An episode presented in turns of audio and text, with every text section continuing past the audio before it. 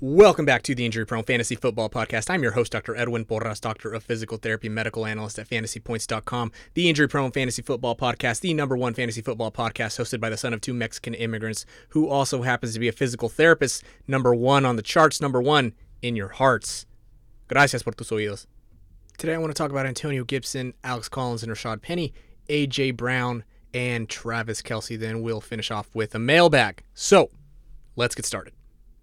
We'll start with the guy who frustrated me early on this week, or a situation more so than the individual himself, Antonio Gibson and the Washington football team.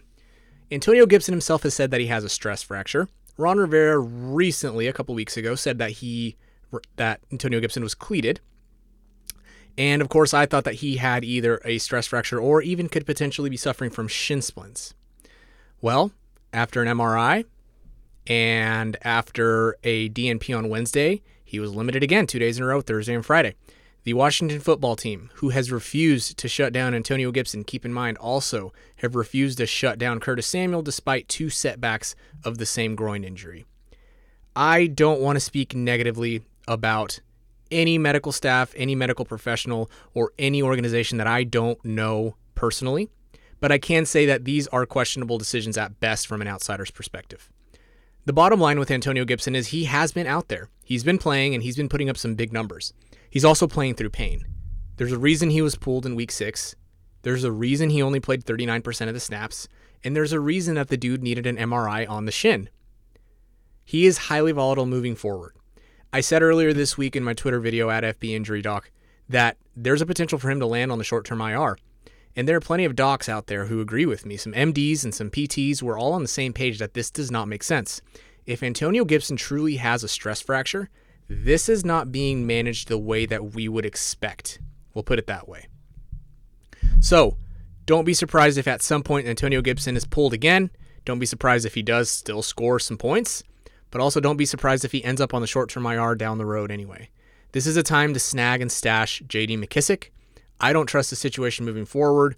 I'm personally trying to unload any Antonio Gibson I have on teams where he's the anchor, obviously for the right return. This is just sort of a nightmare scenario that you don't really want to be a part of, especially if you are set up nicely down the road. If you are a team who is one in four, what are we, one in five at this point? If you're a team who has won two games, if you're a team who maybe is winless, Antonio Gibson is a guy that you want to go after. He's high variance and you need the win. You need the volatility and you need to embrace the volatility. Other than that, I'm not touching Antonio Gibson the rest of the season, especially in cash games or DFS. Another backfield situation that's important to keep an eye on is, of course, the Seattle backfield dealing with the Chris Carson injury, now the Alex Collins injury, and just this week, Rashad Penny has been activated. Here's what you need to remember about Rashad Penny Rashad Penny is a first round draft pick. Rashad Penny was in the middle of a turf war between coaching and management when he was drafted. And in the middle of his rookie preseason, broke a hand and had to sit out three to four weeks. He's been behind the eight ball since then. Once he started to come on in 2019, he, of course, had the ACL injury, had complications from the ACL injury, and you could argue that the calf injury that he's suffering from now is because of COVID and his ramp up period after the ACL injury. Rashad Penny gives me major Keenan Allen vibes. He gives me major unlucky, just needs to see the opportunity vibes. If you can grab Rashad Penny on the cheap now, I would do it. I've done it in all of my leagues where he's available. I'm hoping that, first of all, Chris Carson does heal up, but Alex Collins has not practiced leading up to this Monday night game.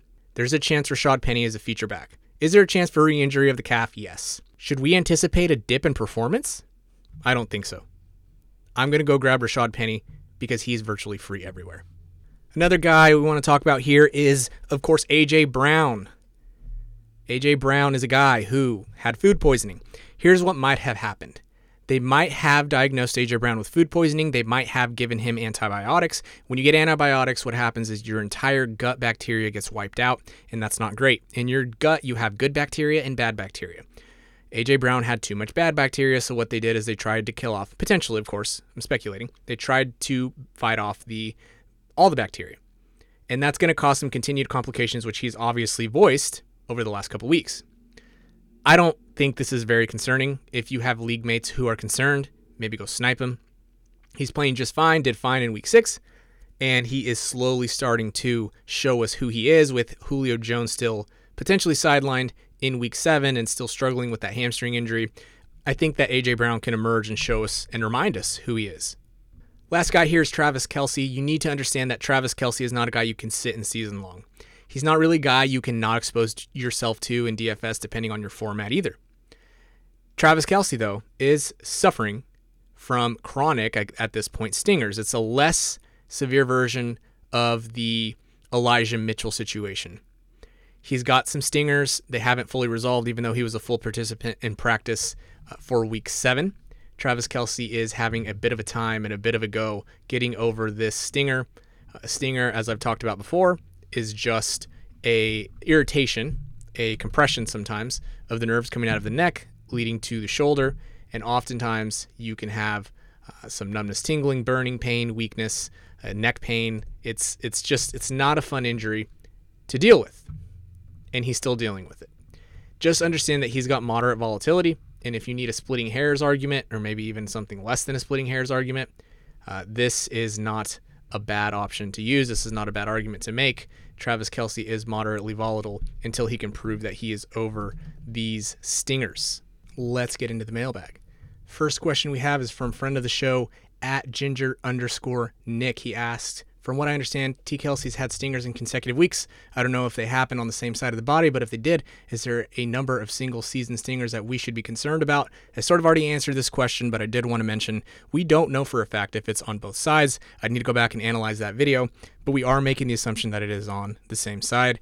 Um, there aren't a certain set amount of stingers you're concerned about. You just really start to worry when they, they're piling up the way they are for Travis Kelce.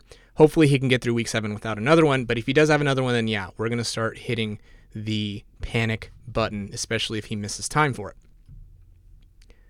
This next question comes from my buddy, Mauricio Gutierrez, at M. Gutierrez NFL. He says, from a medical point of view, what should have been the correct management of Gibson's injury? Limiting or shutting him down for some weeks? And I sort of did already touch on this one as well, but what I can say is that I don't truly understand why Antonio Gibson's situation has been managed the way that it is. I would say just get rid of any Antonio Gibson on your rosters if you are extremely concerned, if you're ultra conservative, or if he's your anchor. He's not somebody I'm trusting as my anchor. This last one is from at FF underscore CEO. Can you detail the high ankle 20% dip in reference to Jerry Jeudy? Is that the first game back or rest of season? Does full strength require a certain distance from injury or extra actual time off for rest? Yeah, this is a fair question. And it's a really hard one to answer. Every team manages their players differently. Every medical staff looks at injuries differently. Every PT probably rehabs the injuries differently.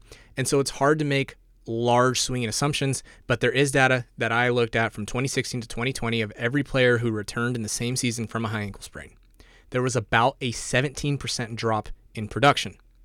So that's not perfect. It's not bulletproof because there are some numbers that definitely skew the data, especially when there was a lot of touchdown luck. But we can assume, safely assume, that players won't play their normal amount of snaps, their normal amount, uh, run their normal amount of routes, and they'll probably have fewer fantasy points in their first week back. Could that be because of the coaching staff trying to ease them in? Could that be because their health truly isn't there? The bottom line is we don't really know. But there's no data indicating that after that first game back, especially if they're healthy, that they can't continue to perform. This data is only for the first week back, but it's probably when they're at their highest risk to not perform and reach their ceiling, but that doesn't mean that they can't. So, with Jerry Jeudy, they took so much time, and since we're going to assume that there was no deltoid ligament rupture that they needed to repair the way that there was for Michael Thomas, we can presume that they're going to play Jerry Jeudy they took their time with him. They're going to put him in there, and we're going to hope for the best. We're going to know within the first one or two weeks whether Jerry Jeudy is going to be back to form because they took so much time. I do think that he can have an okay night. I wouldn't anticipate a ceiling game, but like I've been saying since this injury happened, he's not a guy that I'm necessarily looking out to go get. But if he was dropped or if you can get him on the low, I would still go get Jerry Jeudy. I think that he can, come back this year and be productive. That's all for today. Thanks for tuning in. Gracias por tus oídos. If you have any questions, hit me up on Twitter. Good luck in week seven.